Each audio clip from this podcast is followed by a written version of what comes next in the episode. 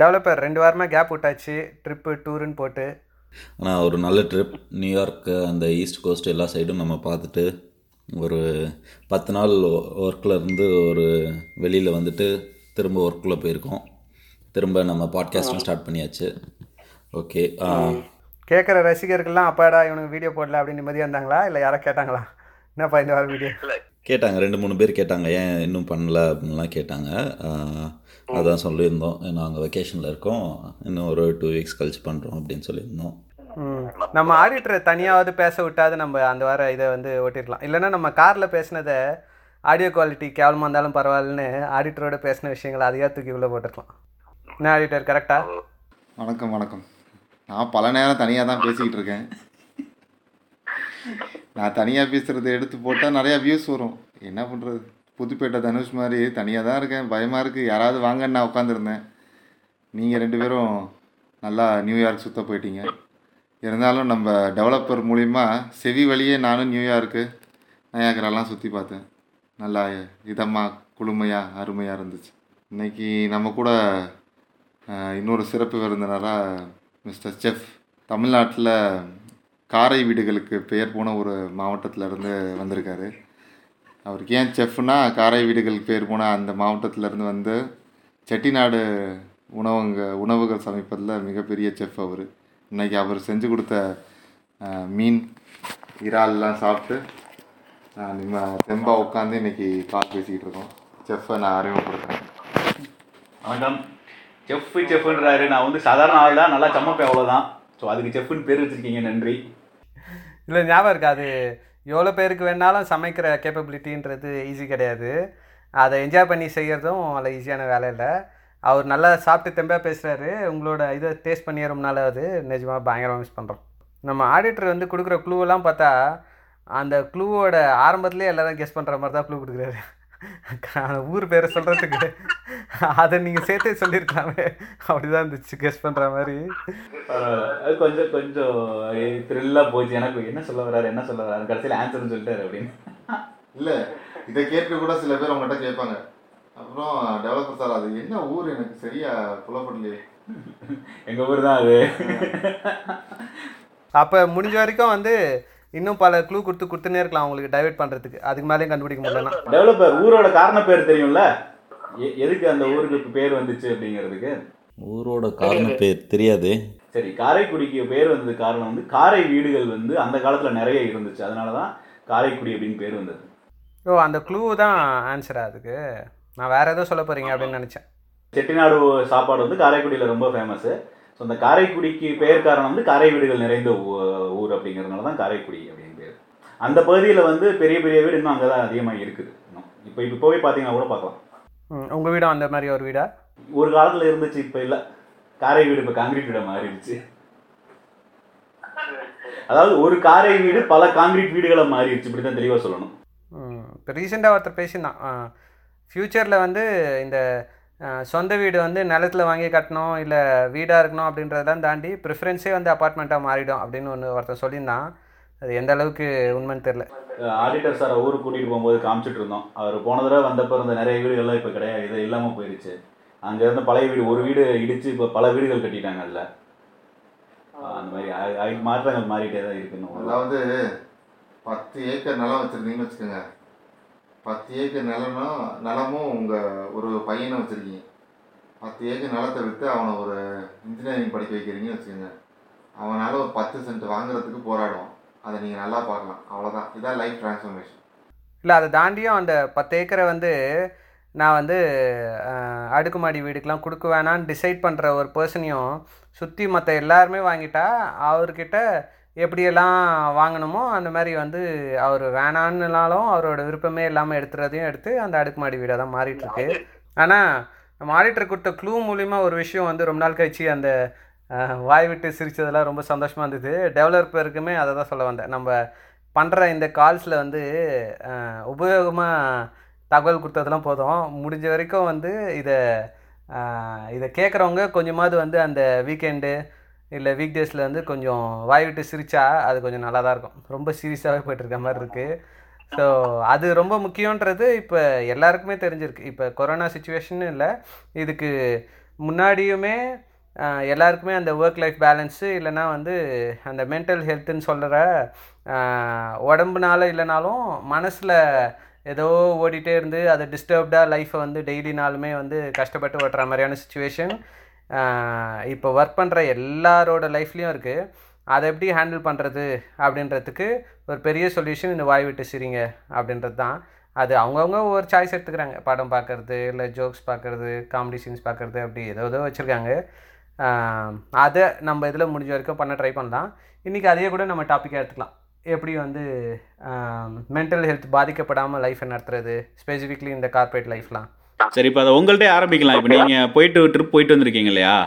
இப்போ இந்த before and after முன் பின் எப்படி இருக்குன்னு கொஞ்சம் சொல்லுங்களேன். ஒரு மாற்றம் தெரியும்ல உங்களுக்கும் நான் கிளம்புறதுக்கு முன்னாடி எனக்கு இந்த மாதிரி இருந்துச்சு இப்போ இப்படி இருக்குது அப்படின்னு. டெவலப்பருக்கோ இல்லை உங்களுக்கோ ஏதாவது தோணுச்சு அந்த மாதிரி? கண்டிப்பாக இருந்திருக்கும். அதாவது நான் ட்ரிப் போகிறதுக்கு முன்னாடி வந்து ஒர்க்கில் வந்து ஒரு நிறையா விஷயங்கள் பெண்டிங் வச்சுட்டு போயிருந்தேன். அந்த பெண்டிங்கான விஷயங்கள்லாம் எப்படி ஸ்டார்ட் பண்ணுறது அந்த மாதிரி தாட்ஸ் வந்து எனக்கு ட்ரிப்பில் வந்து அப்பப்போ வந்துட்டு இருந்தது. இப்போ வந்து எங்கே ஸ்டார்ட் பண்ணி எங்கே என் என் பண்ண போகிறேன் அப்படிங்கிற ஒரு கிளியர் கிளாரிட்டி கிடச்சிருக்கு எனக்கு. ஸோ வந்து இது என்னென்னா நான் ஸ்டார்ட் பண்ண போகிற ப்ராஜெக்ட் வந்து ஆல்மோஸ்ட் வந்து ஒரு நைன் மந்த்ஸ் கண்டினியூஸாக போகணும். அது எங்கே ஸ்டார்ட் பண்ணி எங்கே என் பண்ணுறதுனே தெரியாத ஒரு புது கட்டிங் எட்ஜ் டெக்னாலஜியில் ஒர்க் பண்ண போகிற ப்ராஜெக்ட் அது அதுக்கான ஒரு ஸ்டார்ட்டை நான் கண்டுபிடிச்சிட்டேன். இந்த ட்ரிப் வந்து எனக்கு அதுக்கு ஹெல்ப் பண்ணியிருக்கு. எப்படி ட்ரிப்பு வந்து உங்களுக்கு அதுக்கு உதவுச்சு? அதுதான். என்னென்னா வந்து நம்ம ஒரு யூஷுவல் ரொட்டீன்லேருந்து வெளியில் வந்ததுனால இதை பற்றி வந்து ஃபுல்லாக யோசிக்க முடிஞ்சிச்சு. அதுக்கான டைம் இருந்துச்சு. அது ஒரு பிளாக்கேஜ் மாதிரி இருந்துச்சு அந்த பிளாக்கேஜ் கிளியர் ஆயிருச்சு அடுத்து என்ன பார்க்கறது அப்படின்னு போகணுங்கிறது விஷன் கிளியராக தெரியுது அப்படி தானே ஆமாம் கரெக்ட் எக்ஸாக்ட்லி அதே தான் இன்னொன்று அந்த ஃபோக்கஸ் ஃபோக்கஸ்னு நம்ம ஆடிட்டர் சொன்ன மாதிரி வந்து ஒரு விஷயத்தை திருப்பி ஃபோக்கஸ் பண்ணிகிட்டே இருக்கிறதுனால இன்னொரு தேர்ட் ஐ இல்லை மூணாவது மனுஷன் அதை எப்படி பார்ப்பாங்கன்றது பார்க்குறதே நிறைய பேர் மிஸ் பண்ணிடுறோம். அதுக்குள்ளேயே ரொம்ப உள்ளே இருக்கிறதுனால அதில் என்ன பிரச்சனை எப்படி வந்து அதை அணுகிறது அப்படின்றது கூட வெளியில் இருக்க ஒரு தேர்ட் பர்சனால ஈஸியாக பார்த்துட முடியும். அந்த தேர்ட் பர்சனாக நம்ம மாறணும்னா நடுவில் ஒரு பிரேக் எடுத்து தான் ஆகணும். ஆனால் அந்த மாதிரி இந்த ட்ரிப்பு போகிறதுல வெக்கேஷனில் எனக்கு சம்மந்த சம்மதம் இல்லாத ஒரு விஷயம் நிறைய பேர் செய்கிற ஒரு விஷயம் அப்பயும் மெயிலில் வந்து சும்மா அதை அக்னாலேஜ் பண்ணுறேன் கிளைண்ட்டுக்கு அப்படின்றதெல்லாம் நான்லாம் லிட்டரலி வந்து அந்த வெக்கேஷன் மெயிலே போட்டேன். இந்த மாதிரி வந்து திரும்பி வந்ததுக்கப்புறம் தான் உங்கள் மெயிலை பார்ப்பேன். மெயிலை பார்த்ததுக்கப்புறம் எப்போ ரெஸ்பாண்ட் பண்ண முடியுதோ அப்புறம் தான் ரெஸ்பாண்ட் பண்ண முடியும். அப்படின்றது தெளிவாக போட்டு எந்த அது சம்மந்தமான ஒரு விஷயத்தை கூட நவுத்தவே இல்லை. அது யாராவது ஒருத்தர் அர்ஜென்ட்டாக கால் பண்ணாலுமே ஒர்க் வேலை சம்மந்தப்பட்டவங்க வேறு ஏதோ விஷயத்துக்கு கால் பண்ணியிருந்தா கூட அவங்க ஃபோன் எடுக்கல நான். ஸோ அப்படி கம்ப்ளீட்லி வெளியில் வந்தால் தான் உண்டு. ஏன்னா நீ ஒரு மூணு நாள் நல்லா ரிலாக்ஸாக இருந்துட்டு நாலாவது நாள் ஒரே ஒரு மெயில் எடுக்கிற இல்லை ஒரே ஒரு கால் அட்டன் பண்ணி பேசுகிறேன்னா திருப்பி அந்த மூணு நாள் ரிலாக்ஸ் பண்ணதில் எல்லாத்தையும் பிரேக் பண்ணி உன்னை நடுவில் கூட்டின்னு போயிடும் உள்ள. திருப்பி அதே ஒரு மென்டல் ஸ்ட்ரெஸ்ஸுக்குள்ளே கூட்டின்னு போயிடும். அப்புறம் வந்து நீ மீதி இருக்கிற வெக்கேஷனையும் என்ஜாய் பண்ண முடியாது. ஒரு எக்ஸாம்பிள் எனக்கு வருது. எப்படின்னா இப்போ இப்படி வச்சுங்க இப்போ ஒரு காய்கறி வெட்டிகிட்டே இருக்கோம்னு வைங்களேன். காய்கறி வெட்டும்போது வந்து கத்தி மழுங்கிருச்சுன்னா வெங்காயத்தை நறுக்க முடியாது தக்காளி நறுக்கிடலாம். ஆனால் என்ன பண்ணணும்னா இப்போ வெங்காயம் நறுக்கணும்னு நீங்களே கத்தி எடுத்து கொஞ்சம் லேசாக பட்டத்திட்டினா மட்டுமே தான் வந்து நம்ம மறுபடியும் வெங்காயத்தை நறுக்க முடியும். அப்போ நீ இந்த ரெஃப்ரெஷ்மெண்ட் செஷன் அப்படி வெளியில் போகிறது அப்படின்றது பார்த்தீங்கன்னா அந்த கத்தியை பட்டத்திட்டுற மாதிரி தான். இப்போ நீங்கள் கத்தியை பட்டத்திட்டும் போது மறுபடியும் நான் ரெண்டு காய் நறுக்கிறேன் மறுபடியும் பட்டத்திட்டுறேன் நறுக்கிறேன்னா அப்போ அதுக்கு அந்த வெக்கேஷனே தேவையில்லை. நீங்கள் போயிட்டு திரும்பி வரும்போது உங்களுக்கு அந்த ஷார்ப்னஸ் திரும்பி வரும். வந்து மறுபடியும் நீங்கள் உங்களோட ரொட்டீன் ஒர்க்கை இன்னும் பெட்டராக பண்ணலாம். அதுதான். நீங்கள் கொடுக்குற எக்ஸாம்பிளை பார்த்தா குக் வித் கோமாளி சீசன் த்ரீல உங்களை உள்ள எடுத்துருவாங்க போல இருக்குது ஆடிட்டர் சார் நீங்கள் சொல்லுங்கள் உங்களுக்கு ஏதாவது எக்ஸ்பீரியன்ஸ் இருக்குது அந்த மாதிரி சின்ன பிரேக் எடுத்து அவங்க ரெண்டு பேரும் சொல்லிட்டாங்க. இல்லை இல்லை இப்போ அவங்க வந்து ஒரு நாலு நாள் அஞ்சு நாள் பிரேக் எடுக்கிறாங்க. அவங்க வந்து அந்த மேலை நாட்டில் வசிக்கிறாங்க போகிறாங்க வராங்க. அவங்களோட கல்ச்சர் வேலை இந்தியா மாதிரி நாட்டில் வந்து அவ்வளோ பெரிய பிரேக்கோ இல்லை அவ்வளோ பெரிய அதுக்கு நம்ம ஃபினான்ஷியலாகவும் பிளான் பண்ணணும். அதெல்லாம் ரைட்டு இப்போ எனக்கு வந்து இன்னைக்கு எனக்கு மூடு சரியில்லை. எனக்கு பிரேக் வேணும். எனக்கு அதுக்கு என்ன வழிமுறைகள் இருக்குது இல்லை அதுக்கு உங்களான உங்களுக்கான தீர்வுகள் எதாவது இருந்தால் ஒரு இது எங்கிட்ட ஒரு ஐடியா ஐடியா இல்லை ஒரு சின்ன விஷயங்கள் இருக்குது நான் கொஞ்சம் சொல்கிறேன் அதை மூலம் எப்படின்னா இப்போ நாங்கள் வந்து நீங்கள் சொல்கிற மாதிரி முன்னாடி வேலை பார்த்துக்கிட்டு இருந்த காலத்துலலாம் சம்பளம்லாம் ரொம்ப கம்மி. வெளியில் சொன்ன மாதிரி அடிக்கடிலாம் போக முடியாது. லீவு கிடைக்காது. வாரத்தில் ஒரு நாள் தான் லீவு இருக்கும் அப்போ. இப்போயாவது இந்த சனி ஞாயிறு லீவு இருக்கு இல்லைங்களா? ஆனால் நான் சொல்கிற ரெண்டாயிரத்தி ஆ நாலு அஞ்சு அந்த காலகட்டங்கள்லாம் எங்களுக்கு ஞாயிற்றுக்கிழமை மட்டும்தான் லீவு அந்த ஒரு நாளுக்கு என்ன பண்ணுவோன்னா எங்களால் முடிஞ்சதுக்கு லோக்கலில் பேசஞ்சர் ட்ரெயின் இருக்கும். நைட்டு வருவோம் சாயந்தரம் வேலை விட்டு வரும்போது பயங்கர டென்ஷனாக இருக்கும். அடுத்த திங்கக்கிழமை மணிக்கு இவ்வளோ வேலை இருக்குது என்ன பண்ண போகிறோம் ஒன்றுமே புரியாது. உடனே என்ன பண்ணுவோம் நைட்டு வீட்டுக்கு வருவோம். வந்துட்டு டக்குன்னு சாதத்தை எடுத்து புளியோதரை ஏதாவது கிண்டிட்டு ஒரு பேக்கில் எடுத்து உள்ளே போட்டு ஒரு சின்ன கவர் கேரி பேக்கில் எடுத்து கட்டி டிஃபன் பாக்ஸோட இருக்காது அப்போ எங்கள் கையில். ஸோ கையில் இருக்க கேரி பேக்கில் எடுத்து அதை எடுத்து கட்டிட்டு நைட்டு ஸ்டேஷனுக்கு வந்துடுவோம் ஸ்டேஷனுக்கு வந்துட்டு தான் பார்ப்போம் எங்கே ட்ரெயின் இருக்குது என்ன அப்படின்னு. ஸோ பக்கத்தில் இருக்க ட்ரெயின் ராமேஸ்வரம் போதா குற்றாலம் போதா ஸோ இந்த மாதிரி பார்த்துட்டு என்ன பண்ணுவோம் ட்ரெயினில் ஏறி நாங்கள் பாட்டுக்கு போய் பத்து ரூபா பதினஞ்சு ரூபா தான் டிக்கெட் இருக்கும் இப்போ அது ஏறி அதில் ஏறி போயிடுவோம் அன்னைக்கு போய் அன்னைக்கு நைட்டு ஃபுல்லாக நல்லா குளிச்சுட்டு சந்தோஷமாக இருந்துட்டு திருப்பி வருவோம். வந்தோன்னா அந்த மறுநாள் ஞாயிற்றுக்கிழமை அன்னைக்கு நல்லா டயர்ட் இருக்குமா நைட்டு சுற்றுனதில் தூங்கி எந்திரிக்கும் போது அந்த ஒரு நாள் ரிலாக்ஸேஷன் கிடச்சிரும். ஸோ திங்கக்கிழமை போய் மறுபடியும் இதே ரொட்டீன் ஆரம்பிச்சிருவோம். ஸோ மா இது போகும் மறுபடியும் அடுத்த வாரம். போன வாரம் போகும்போது பார்த்துருப்போம். நம்ம ராமேஸ்வரத்துக்கு போனோம் இல்லை இதில் குற்றாலம் போனோம் இந்த வாரம் இந்த ஊருக்கு போவோம் சொல்லி மறுபடியும் அடுத்த வாரத்துக்கு அதே மாதிரி கிளம்பிடுவோம். இதில் என்ன ஆரம்பிச்சதுன்னா நாலு கா காலப்போக்கில் திங்கக்கிழமை வேலை ஆரம்பிக்கும் போதே நமக்கு மைண்டு செட் ஆயிடும் சனிக்கிழமை இந்த ஊருக்கு போகணும்னு சொல்லிட்டு. அப்போ என்ன பண்ணுவோம்னா அந்த நோக்கி நாங்கள் வேலை பார்த்துக்கிட்டே இருப்போம் நிறைய வேலை பார்ப்போம். திருப்பி அந்த ரிலாக்ஸேஷனை ஒரு நாள் எடுப்போம். ஸோ அந்த மாதிரி ஒரு இது நாங்கள் பண்ணது உண்டு அந்த காலத்தில். ஸோ வேறு ஏதாவது இருக்குது அந்த காலம் ரொம்ப ஒரு பத்து வருஷம் முன்னாடி தான் இருந்தாலும் சீப் அண்ட் பெஸ்ட்டாக இங்கே இந்தியாவுக்கு போன மாதிரி ஒரு ஐடியா அது. இந்த நீங்கள் சொன்னதில் அந்த நாங்கள் போன ட்ரிப்போட உங்களோட ட்ரிப் வந்து இன்னும் பெட்டராகவே இருந்திருக்கும். ஏன்னா வந்து எந்த இடத்துக்கு போக போகிறோம் எந்த டைமில் போக போகிறோம் அப்படின்னு பிளான் பண்ணி அதுவுமே ஒரு என்ன சொல்கிறது மென்டல் லெவலில் வந்து ஏதோ ஒரு திருப்பி ஆஃபீஸை ரெப்ளிகேட் பண்ணுற மாதிரி ஒரு வேலையாக தான் இருக்குது ஒரு இலக்கே இல்லாமல் போய் எந்த ஃபஸ்ட்டு ட்ரெயின் வருதோ எந்த பஸ் அது போகிறது அது இன்னும் பயங்கர ஜாலியாக தான் இருக்கும். எதுவுமே யோசிக்காமல் அப்படி போகிறதும் ஜாலியாக தான் இருக்கும். நீங்கள் சொன்ன மாதிரி அந்த வீக்கெண்ட் ரிலீஃப் எல்லாருக்குமே வரலும் இருக்குது எனக்குலாம் வந்து ஒரு படம் வந்து அது தேட்டரில் நம்ம போய் ஸ்ட்ரெயிட்டாக டிக்கெட் புக் பண்ணப்பையும் சரி ஆன்லைனில் வந்தப்பையும் சரி அடுத்த வாரம் அந்த படம் ரிலீஸ் ஆக போகுது அப்படின்னா வந்து அது டெய்லியுமே வந்து அடுத்த வாரம் வந்துரு போகுது வந்துரு போகுது டிக்கெட் புக் பண்ணோம் அப்படின்றது ஒரு எக்ஸ்பெக்டேஷன் இருந்துகிட்டே இருக்கும். அதை புக் பண்ணி வெள்ளிக்கிழமை சாயந்தரமோ சனிக்கிழமோ பார்த்து அந்த படம் ரொம்ப மொக்கையாக இருந்தாலும் அந்த பார்த்து முடிச்சுட்டு திருப்தியாக வர்றது அப்படின்றது அடுத்த வீக் வந்து நம்மளுக்கு கொஞ்சம் ரிலீஃபை கொடுக்கும். திருப்பி வந்து இன்னொரு அதே மாதிரியான ஒரு விஷயத்துக்கு வெயிட் பண்ணுறதுக்கு நல்லா தான் இருக்கும். பட் அதெல்லாம் வந்து ஒரு டெம்ப்ரரி இதுதான். அதாவது வாரத்தில் ரெண்டு நாள் பண்ணுறோம் அதுக்கப்புறம் வந்து அடுத்த அஞ்சு நாளுமே வந்து அது அடுத்த வாரம் இதுக்கு போக போகிறோம் இல்லை இந்த விஷயத்தை செய்ய போகிறோம் இந்த படத்தை பார்க்க போகிறோம்னு ஒரு எனர்ஜியை கொடுத்தாலுமே அது ரொம்ப டெம்ப்ரரி சொல்யூஷன் தான். இப்போ நம்ம மைண்ட் லெவலில் நம்ம எடுத்துக்கிற ஸ்ட்ரெஸ்ஸுக்கு ஒரு வீக்குன்றது கண்டிப்பாக ஒரு வருஷத்துக்கு ஒரு வாரன்றது கண்டிப்பாக தேவை. அது ஆறு மாதத்துக்கு ஒரு தடவை மூணு மாதத்துக்கு ஒரு தடவை எடுத்தாலுமே ஓகே இப்போ நிறைய கம்பெனிஸ் டிசிஎஸ் மாதிரி கம்பெனிஸ்லாம் வந்து கம்பல்சரியாக வந்து அந்த டென் டேஸ் பிரேக் வந்து ஒரு வருஷத்தில் எல்லா எம்ப்ளாயீஸும் எடுத்தே ஆகணும். அப்படி எடுக்கிறது அவங்களோட மென்டல் ஹெல்த்துக்கு நல்லது. ப்ளஸ் அவங்க இல்லைனாலும் வேலை எப்படி நடக்குது அப்படின்னு நம்ம செக் பண்ணிக்கலாம். ஒருத்தர் நம்பி இருக்கானா அப்படின்றதுக்காகலாம் ஃபோர்ஸ் பண்ணுறாங்க ஸோ எனக்கு தெரிஞ்ச ஒரு லாங்கர் பிரேக்கு இப்போ இருக்கிற லெவல் ஆஃப் ஸ்ட்ரெஸ்ஸுக்கு கண்டிப்பாக முக்கியம் தான் இல்லை அது கரெக்ட் நீங்கள் சொல்கிறது ஆனால் என்னென்னா ஐடி செக்டாரை பொறுத்தளவுக்கு ஒருவேளை நீங்கள் சொல்கிறது சரியாக இருக்கும். ஏன்னா அவங்களுக்கு அந்த மாதிரி ஒரு ஆப்ஷன்லாம் வச்சுருக்காங்க. ஆனால் உங்களுக்கு இண்டஸ்ட்ரிக்குள்ளே இப்போ மேனுஃபேக்சரிங் இது இண்டஸ்ட்ரியல்ஸ்லாம் இருக்கு இல்லைங்களா அதுக்குள்ளே வந்து பார்த்தீங்கன்னா இந்த மாதிரி ஒரு ஆப்ஷனே கிடையாது. இப்போ நீங்கள் வந்து ஒரு வாரம் லீவ் போடுறீங்க அப்படின்னா அது வந்து ஒரு பெரிய பிரளயம் தான். ப்ரொடக்ஷன் நின்றோம் குவாலிட்டியில் இருக்கோம் குவாலிட்டி பார்க்க முடியாது. ஏதாவது ஒரு பிரச்சனை வரும். நாங்களாம் ஒரு நாலு நாள் அதிகபட்சமாக லீவ் போட்டிருப்போம். எப்படின்னு பார்த்தீங்கன்னா சனிக்கிழமை திங்கக்கிழமையும் சேர்த்து வச்சு. சனி வெயில் வெள்ளி சனி ஞாயிறு திங்கள் மூணு நாள் நாங்கள் இந்த மாதிரி லீவ் எடுத்தால் பெரிய விஷயங்கிற மாதிரி தான் இந்த இண்டஸ்ட்ரீஸ்க்குலாம் இருக்கும். ஸோ அப்பேற்பட்ட க- சூழ்நிலைகள் இருக்கும்போது இந்த ஒரு நாள் ரெண்டு நாள் எடுக்கிறது தான் உண்டு. இல்லைன்னா இந்த தீபாவளி பொங்கல் இந்த மாதிரி வருது இல்லைங்களா? இந்த நாலு நாளில் நிம்மதியாக அந்த இதை கொண்டாடுறது போய் நம்ம ஒரு அன்னைக்கு ரிலீஸ் ஆகிருக்க அந்த படத்தை போய் பார்க்குறது இல்லை வீட்டில் உட்காந்து எல்லாரோடய உட்காந்து டிவியில் போடுற படம் பார்க்குறதோ அந்த மாதிரி அந்த விசேஷங்களை முழுசாக கொண்டாடும் போது ஒரு சின்ன ரிலாக்ஸேஷன் திருப்பி கிடைக்கும்.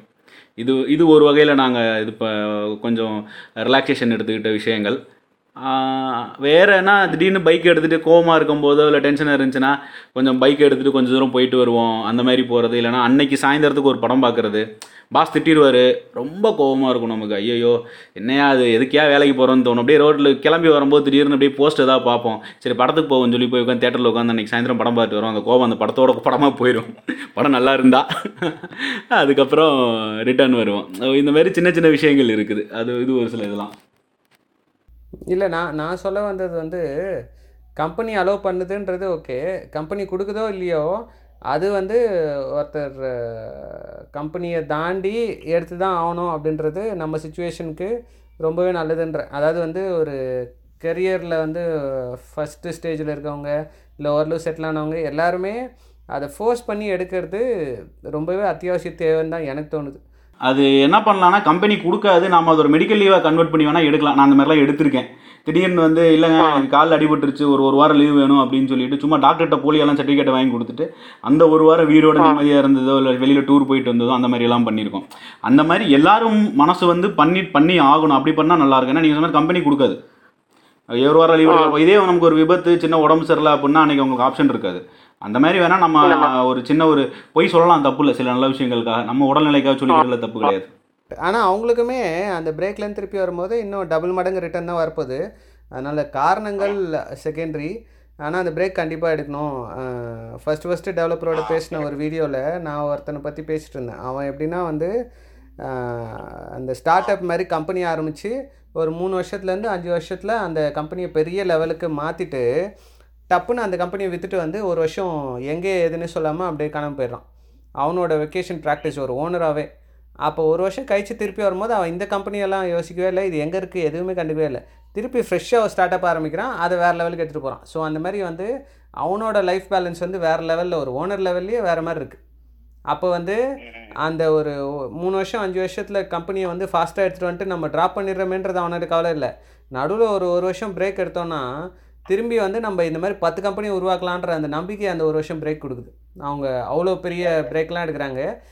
அந்த அளவுக்கு போக முடியலனாலும் வருஷத்துக்கு ஒரு வாரம் ஒரு ஃபுல் ஸ்ட்ரெச் அப்படின்றது எல்லாருக்குமே அத்தியாவசியம் அப்படின்னு தான் தோணுது. ஏன்னா இப்போ நம்ம பார்க்குற நிறைய மெடிக்கல் இதில் வந்து கண்டிஷன்ஸில் வந்து நம்ம போய் டாக்டர்லாம் செக் பண்ணும்போது எல்லா டெஸ்ட்டுமே நார்மல் நீங்கள் வந்து ஸ்ட்ரெஸ்ஸை கம்மி பண்ணிங்க. அந்த ஸ்ட்ரெஸ் மேனேஜ்மெண்ட் அப்படின்னு பேசுகிறதெல்லாம் ஸ்ட்ரெஸ்ஸே வேணான்றோம். அதை வேறு மேனேஜ் பண்ணுறதுக்கு இன்னொரு கோர்ஷன்லாம் போய் இன்னும் காம்ப்ளிகேட் பண்ணிக்கிட்டு எதுக்கு அதெல்லாம் பண்ணணும்? அந்த மைண்ட் லெவலில் இருக்கிற ஒரு விஷயத்த நிறைய நேரங்களில் நானே அனுபவிச்சிருக்கேன் அனுபவிச்சிட்ருக்கேன்.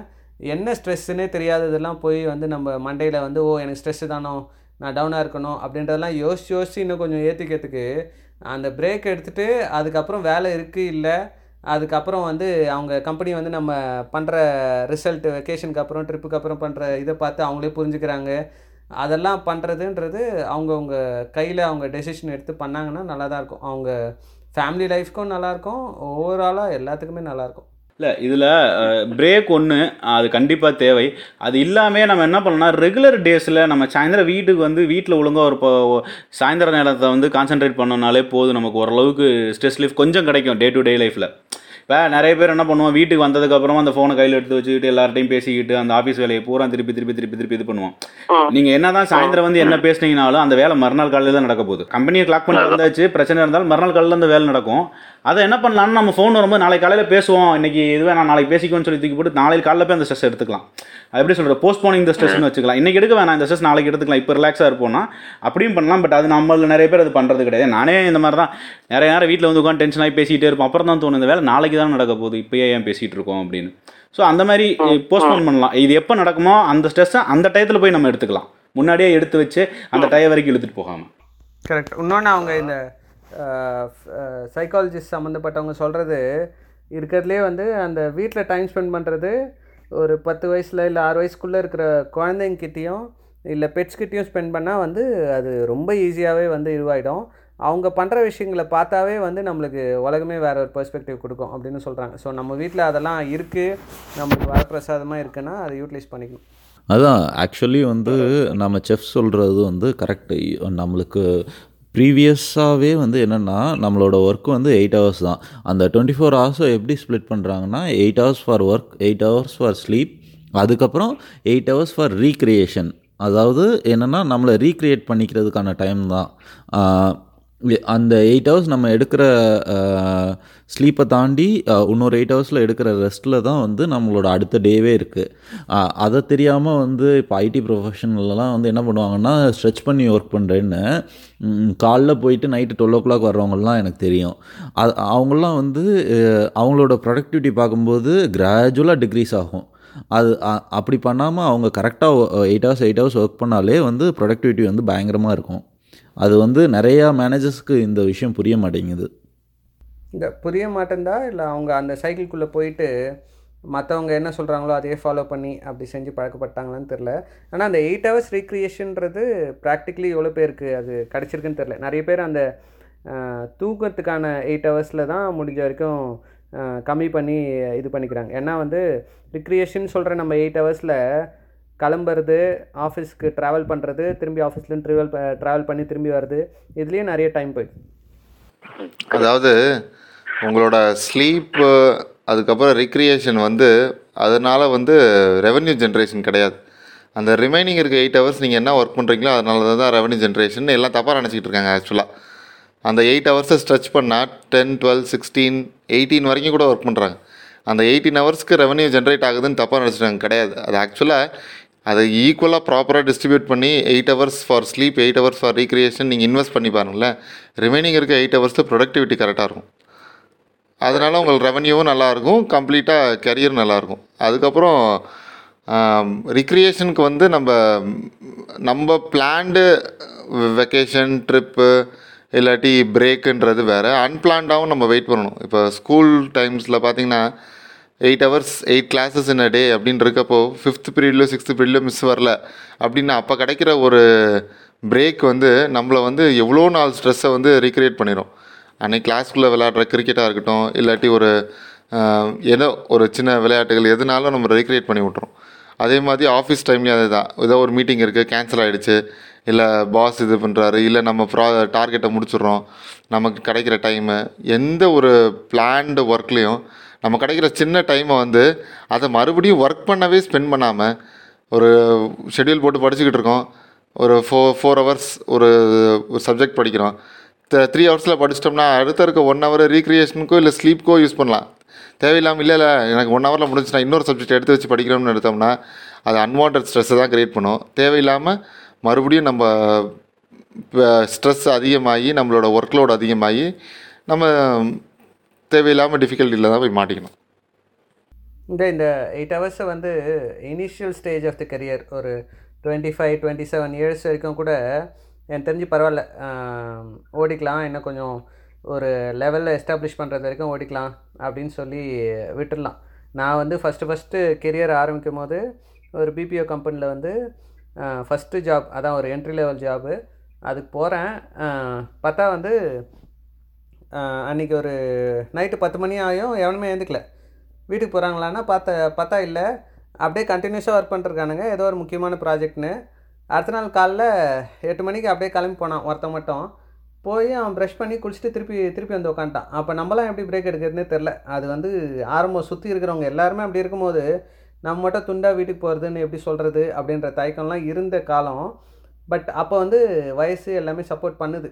பட் ஆனால் வந்து நம்ம ஒரு தேர்ட்டியை தாண்டும் போது எனக்கு தெரிஞ்சு இந்த மென்டல் லைஃப்க்கான ஹெல்த்துக்கான எல்லா விஷயத்தையும் நம்ம கொடுக்க ஆரம்பிக்கிறது ரொம்ப ரொம்ப நல்லது. அந்த பாயிண்ட் தான் எனக்கு தெரிஞ்சு பிரேக்கிங் பாயிண்ட் அதை தாண்டி நம்ம ஃபார்ட்டிலாம் இதை யோசிக்கிறோம் ஒரு ஃபிஃப்டிலாம் யோசிக்கிறோம்னா எனக்கு தெரிஞ்சு ஏற்கனவே you cross the breaking point and உங்கள் மூளை வெடிக்கிற அளவுக்கு தான் இருக்குது இல்லை இது நீங்கள் சொல்கிறது ஒரு வகையில் கரெக்ட் என்னன்னா இப்போ நீங்கள் சொல்கிறீங்களா நம்ம யோசிப்போங்கிறோம்ல அதை வந்து அந்த வயசில் யோசிக்கக்கூடாது. ஏன்னா இப்போ நாங்கள் வேலை பார்க்கும்போது எப்படின்னா ஒரு ப்ரெஷரான வேலை இருக்கும். அன்றைக்கி அது நம்ம இருந்தால் தான் முடிக்க முடியுங்கிற சுச்சுவேஷன் வரும். நாங்கள் இருந்து முடிச்சிருக்கோம். இப்போ நான் ஆடிட்டர் சார்லாம் ஒன்றா வேலை பார்க்கும்போதெல்லாம் நைட்டு அங்கேயே தங்கி அங்கேயே வேலை பார்த்துட்டு சாப்பிட்டுட்டு அப்படியே நாங்கள் ப்ரஷ் பண்ணிவிட்டு குளிக்க கூட மாட்டோம். திருப்பி வேலையை பார்ப்போம் கண்டினியூ பண்ணுவோம். ஆனால் முடிஞ்சதுக்கப்புறம் என்ன பண்ணுவோம்னா அடுத்த நாள் வேலையை கையில் கொடுப்பாங்க. நாங்கள் அப்போ என்ன சொல்லிடுவோம்னா இல்லை எனக்கு டயர்டாக இருக்குது நான் போய் தூங்கி எந்திரிச்சிட்டு வரேன்னு சொல்லிட்டு போயிட்டு மறுநாள் வந்து காம்ப் ஆஃப்னு சொல்லி எங்களுக்கு அப்போ வச்சுருப்பாங்க. எப்படின்னா நீங்கள் வேலை பார்த்தீங்கன்னா ஒரு நாள் அந்த டியூரேஷனுக்கு லீவ் எடுத்துக்கலான்னு உடனே காம்ப் ஆஃப் அப்ளை பண்ணிட்டு போயிடுவோம் ஏன்னா எங்களுக்கு அந்த ரிலாக்ஸேஷன் வேணும் அப்படின்னு. பட் நீங்கள் கேட்டிங்கன்னா கம்பெனி கொடுப்பாங்க. ஆனால் நம்ம அந்த கேட்குறக்கான தயக்கம் நமக்கு வராது. அதே மாதிரி இதில் இன்னொரு விஷயம் என்னென்னா இந்த லீவ் எல்லாம் வந்து கம்பெனி என்ன பண்ணுவாங்கன்னா கேரி ஓவர் பண்ணி தரேன் நீங்கள் சேர்த்து வச்சீங்கன்னா கிளம்பும் போது உங்களுக்கு ஒரு சம்பளம் வரும் அப்படின்னு சொல்லி நிறைய பேர் லீவை ஃபுல்லாக சேர்த்துக்கிட்டே வருவாங்க.